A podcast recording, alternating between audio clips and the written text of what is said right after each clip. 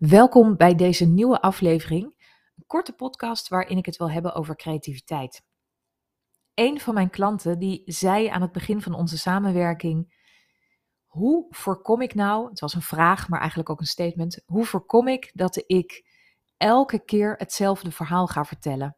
Ik word al moe bij het idee zelf, laat staan hoe dat voor mijn netwerk en voor mijn doelgroep gaat zijn. Een logische gedachte, want misschien heb je dat ook als je denkt: oké, als ik vanaf nu één keer of misschien twee keer of nog vaker per week zichtbaar ga zijn met verhalen, dan kan ik me nog wel voorstellen dat ik die eerste paar weken um, steeds wat anders te vertellen heb. Maar op de langere termijn, hoe, ja, hoe, zie, hoe zie je dat voor je? Hoe moet ik dat gaan doen? Hoe moet ik ervoor zorgen dat er elke keer weer iets interessants te vertellen is? Ik wil daar een paar dingen over zeggen. En het eerste is dat er natuurlijk ook kracht zit in herhaling. Dat je misschien niet al te bang moet zijn voor herhaling, want voor jouw netwerk en doelgroep is het heel helpend als jij jouw boodschap meer dan eens verkondigt. Ten eerste om goed te begrijpen waar jij voor staat, welke verandering jij de wereld in wil brengen, um, dus waar jij van bent. En ten tweede ook um, om aangemoedigd te worden, heb je vaak ook veel meer dan eens dezelfde boodschap nodig. Um, om een verandering tot stand te brengen, dat, meestal gaat het niet op basis van één keer een, een, een, een verhaal of een aankondiging of een aanmoediging, maar is dat veel vaker nodig om ook in actie te blijven. Um, om bijvoorbeeld verhalen te blijven schrijven. Ik zou je iedere week kunnen aanmoedigen om dat te gaan doen, omdat die aanmoediging elke week weer waardevol kan zijn voor je. Dus ook al is het een open deur van je welste, ook al heb ik dat veel vaker verteld, dan nog is, um, hè, als ik elke week zou vertellen, kom op, vertel je verhaal, breng het naar buiten, show up, um, laat jezelf zien, houd je niet klein, houd je niet verborgen, Wees niet te bescheiden. Dan is dat helpend. Ik denk dat je dat voelt. En buiten dat is er ook iets anders aan de hand. En om dat te vertellen wil ik even terug naar een droom die ik had als 16 of 17-jarige op de middelbare school. En het staat me nog heel erg bij. Ik droomde, out of the blue voor mijn idee, dat ik een kind kreeg. En met het krijgen van dat kind werd er ook, was er ineens een arsenaal beschikbaar voor mij aan oneindige liefde. En ik weet nog dat ik vooral dat, dat idee van oneindigheid, ehm, dat er dus iets is wat nooit opraakt, waar ik iets van kan gebruiken en dan is er niet minder van, dan is er nog precies evenveel van. Een soort ja, ruimte waar je in rond kan zwemmen en waar je nooit aan de grens raakt.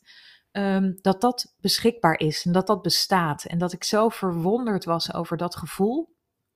Ehm, en dat dat zo, ja, dat ik daar, dat ik echt voelde dat ik daar gewoon bij kon, dat dat er was voor mij.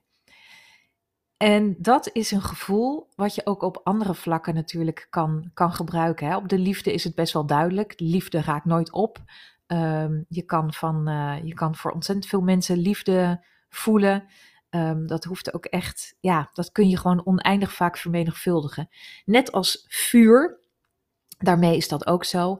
Als je een brandende kaars hebt, kan je daar oneindig veel andere kaarsen mee aansteken. Dat vuur wordt er niet kleiner van, dat wordt er niet minder van. En het is heel erg helpend om met verhalen ook te voelen dat er een oneindigheid is aan verhalen die verteld kan worden ook op jouw terrein. Denk maar aan liefdesliedjes, waar er ook ongelooflijk veel van zijn. Daar is al zoveel van gemaakt. Je zou kunnen denken, ja, alles is al wel een keer verteld. Dat is ook zo. Maar dat betekent niet dat er nog niet oneindig veel meer over te vertellen is, nog een keer. In een andere verpakking, in een andere melodie, in een andere, um, in een andere volgorde, met een andere invalshoek. Um, net zoals met boeken. Er zijn natuurlijk ook we raken niet uitgeschreven, we zeg ik, maar er is altijd weer een nieuw boek wat, uh, wat gemaakt kan worden. En elke keer als je jezelf betrapt op gedachten van schaarste, namelijk ik heb al zoveel verteld. Of als ik dit verhaal nu vertel, wat moet ik dan volgende week nog vertellen? Wat blijft er dan over hierna? Dan is dat een gedachte ehm, die je niet helpt om bij dat oneindige arsenaal van creativiteit te komen. Dat is alsof je een beetje de deuren ervoor dichtzet. En er is natuurlijk je kan heel veel gedachten van schaarste hebben. En ik heb dat zelf ook met regelmaat gehad. En ik betrap mezelf daar soms nog op. Het idee van, oh ja, op de tijdlijn is er maar een gelimiteerde, um, is er maar gelimiteerd ruimte. Of er is maar gelimiteerd aandacht van mijn doelgroep. Er zijn maar een gelimiteerd aantal verhalen om te vertellen. Dus er is schaarste. Er zijn te weinig klanten. Er is te veel concurrentie. Er is te weinig tijd. Allemaal van dat soort dingen die helpen natuurlijk helemaal niet. En de vraag is ook of ze waar zijn. Of het waar is dat er te weinig tijd is, dat er te weinig mensen zijn, dat er te weinig te vertellen is. Ik denk dat het gewoon echt niet waar is. Als je even uitzoomt en je zou naar boven stijgen, je zou uh, door de wolken heen naar boven gaan en je kijkt neer op deze wereld, dan kun je ook zien dat er natuurlijk oneindig veel mensen zijn met oneindig veel behoeften. Ehm, en oneindig veel mogelijkheden. Die zijn er gewoon.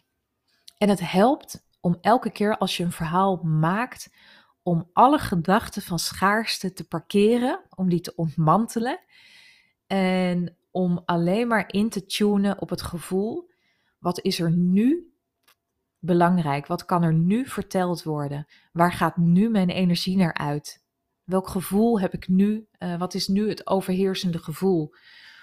Um, wat is bijvoorbeeld een, uh, een gesprek wat ik net met een klant of een potentiële klant heb gevoerd, waar iets over te vertellen is, waar meer mensen misschien mee zitten. En het helpt om, ja, niet, tenminste dat merk ik en dat merk ik ook aan mijn klanten, om er niet al te hard over na te denken en je vooral dus niet druk te maken om alles wat je al een keer verteld hebt of alles wat je in de toekomst nog, nog moet gaan vertellen, alles wat anderen al verteld hebben, maar om echt heel erg te gaan zitten op die flow van de energie en de oneindigheid van de creativiteit om dat te beseffen. Dat er, al zou je twee keer per dag een verhaal naar buiten brengen, dat, er, dat het dus nooit op is dat er altijd meer is en dat het er alleen maar om gaat om dat paadje te vinden en te voelen naar dat veld van de oneindige creativiteit. En dat dat eigenlijk het enige is waar je je druk om hebt te maken. Het enige is waar je je op mag focussen. En als je dat doet, dan zit je dus heel erg in het nu. Dan heb je dus alle gedachten over hiervoor en hierna en ergens anders geparkeerd. Dan ben je echt aanwezig in wat er nu is, wat er nu in jou speelt. Uh, zonder allemaal bijgedachten. Dan helpt dat heel erg om ja, de creativiteit heel erg vrij te laten stromen. En om jezelf niet te limiteren daarin. Het maakt het voor jezelf leuk en het maakt, ja, het maakt dus dat er veel meer te vinden is. Um, en er kwam net een gedachte in me op die, die ik nu weer kwijt ben. Ehm, kan ik daar nog bij? Nou, ik heb hem even niet. Maakt niet uit. Dat, ik, eh, hij komt weer op. Het maakt het voor jezelf leuker, maar die, die flow, die energie die erin zit, die is ook voelbaar voor de mensen die jouw verhalen lezen, die jouw verhalen volgen of die jouw verhalen kijken. Um, daar is natuurlijk ook dat hè, die spark, die energie, die, uh, dat enthousiasme, dat is er veel meer als jij je minder druk maakt. En als jij minder vanuit schaarste probeert om iets ja, dwangmatig of uh, met je kiezen op elkaar of met heel veel doorzettingsvermogen te maken. Maar als, het, ja, als er een bepaalde lichtheid in zit. Um, dus het werkt aan twee kanten. Het maakt het en leuker en het maakt het ook effectiever ik ben er echt van overtuigd, omdat ik al zoveel verhalen heb gemaakt en zo erg zie wat het verschil is tussen het een wat echt ja, vanuit zo'n idee van er is te weinig, er is te kort en ik moet er nu nog iets, kijk, ik moet echt heel erg mijn best doen om er toch nog iets uit te persen. Um, dat, ja, dat brengt andere verhalen dan vanuit lichtheid.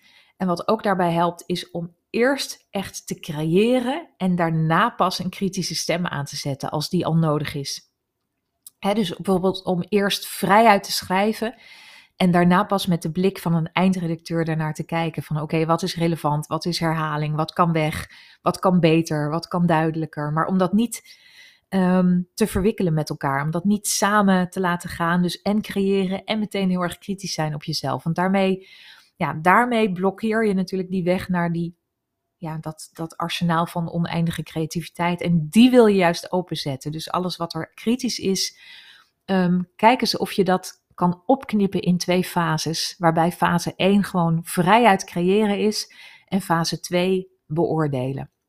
Nou, ik hoop dat je hier wat aan hebt. Dat je, um, misschien vind je deze podcast zweverig. Ik denk dat het heel erg nuchter is om er zo mee om te gaan. En dat meer hè, al die bijgedachten die je kan hebben, dat dat meer een vorm is van niet nuchter zijn. Namelijk verwikkeld raken in een soort strijd die er helemaal niet is. Um, ik hoop dat het je helpt. Dat vooral. Leuk als je wil reageren, als je me laat weten of dit een, uh, een nuttig inzicht is, dat je hier misschien al iets mee doet, dat dit je helpt, of dat je er een heel ander idee over hebt. Vind ik heel erg leuk om te horen. Reageren kan altijd via Instagram, DM of via LinkedIn. En ik wens je een hele mooie en vooral creatieve dag toe, waarop alles vrij stroomt wat jij wil laten stromen. Tot de volgende keer.